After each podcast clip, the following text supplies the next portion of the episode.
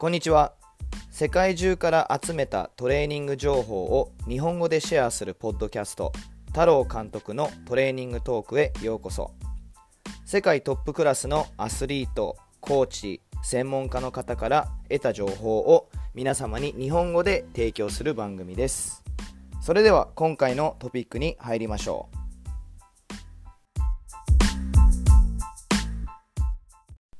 今回は2021年クロスフィットゲームズオープンについてお話します。今年は、えー、今までとは違う形式だったり新しいディビジョンが入っているのでちょっと、えー、分かりにくくて困っている方が多いので、えー、変更された部分などについて細かく説明したいと思います。まず今まで5週間だったクロスフィットオープンが今年は3週間になります。3週間で3つのワークアウトをこなしてスコアを提出する形です。スケジュールは今までと一緒で、えー、毎週木曜日に、えー、ワークアウトが発表されて次の月曜日までに提出するという形ですね、えー、今年はちょっとタイミングもずれて、え3月11日からのスタートになります。ただこれは全部アメリカの時間帯なのでえー、日本時間で、えー、説明したいと思います。結構あの提出時間とかややこしいのでメモあのメモを取りたい方は準備してくださいね。えまず、えー、1週間目のワークアウトが発表されてから提出するまでに1回アメリカでは時間が変わります。時間が変わるというのは、えー、 daylight savings time と言いまして、えー、まあ、北米で行われる年に2回ある、えー、時計の時間をちょっとずらすという習慣なんですけども、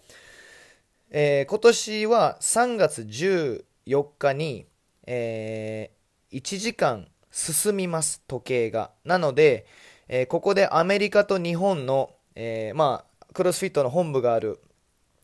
ところの、えー、場所と日本の時差が、えー、17時間から16時間に変わります。日本の方が17時間進んでいるのが16時間になることになりますので、えー、日本時間で、えー、言いますと、まず最初のワークアウトは、えー、3月12日金曜日に発表されて、おそらく午前中ですね。そこは時間は設定されてないんですけども、金曜日の朝に日本時間では発表されてでその次の、えー、火曜日の朝3月16日の朝9時にスコア提出しなければいけません。9時までですね。なのでリストアップします。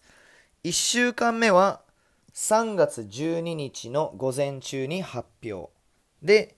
スコアは3月16日の9時までに提出。朝9時ですね。2週間目3月19日の午前に発表されて3月23日の朝9時に提出。で3週間目は3月26日の午前に発表されて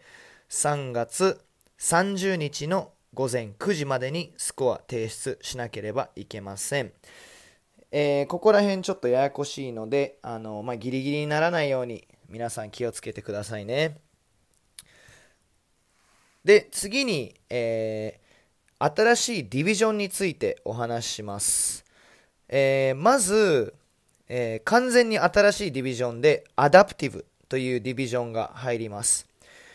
えこちらは、例えば上半身に制限がある方、下半身に制限がある方、視力に制限がある方など、 adaptive の中でもさらに8ディビジョンに分かれます。男女別々なんで、まあ、男女で分けたらさらに16ディビジョンとも言えるんですけども、 adaptive の中でも8種類、そのアスリートの制限によってディビジョンが変わります。え今回のポッドキャストではそこはあまり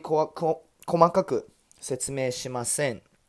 質問などあればまた皆さん、えメッセージを送ってください。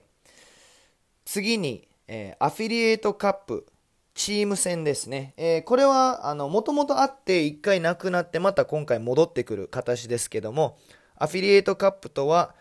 え自分が所属してるクロスフィットのアフィリエイトボックスからチームを作って出場できる、え形式ですね。えーこちらも勝ち進んだら、えー決勝、世界大会まで行けるので、とても面白いと思います。決まりとしては、えーチームは男性2人、女性2人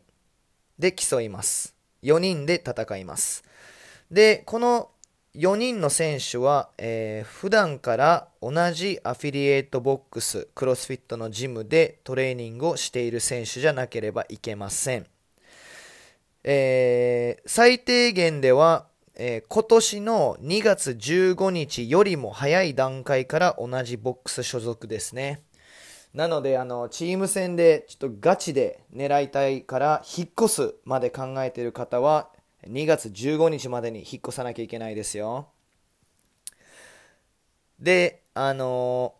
さらに、その住まい、そのアスリートのお住まいも、えーそのボックス所属ジムから、えー100マイル、160キロ以内の距離に、えー住んでなければいけないという決まりがあります。なので、あのね、家まで引っ越すアスリートも中にはいると思うんですけども、えー急いで2月15日までにしてくださいね。で、あのールールブックを読んでると、ここはかなり細かくチェックされるようで、えーまあ、例えば実際にそのボックスに登録して普段から会費をお支払いしてるのかとかお住まいに関しては本当にもうなんか、まあ、住民票レベルですね。その普段からそこで電気代を払ってるかとかそこまでチェックすると書いてます。次ですね。えーっとでまあ今までの感じであのオープンにはえー RX と scaled のディビジョンは今まで通りあるんですけど、え scaled のさらに、え優しい版で foundations という、えーディビジョンも追加されました。なので、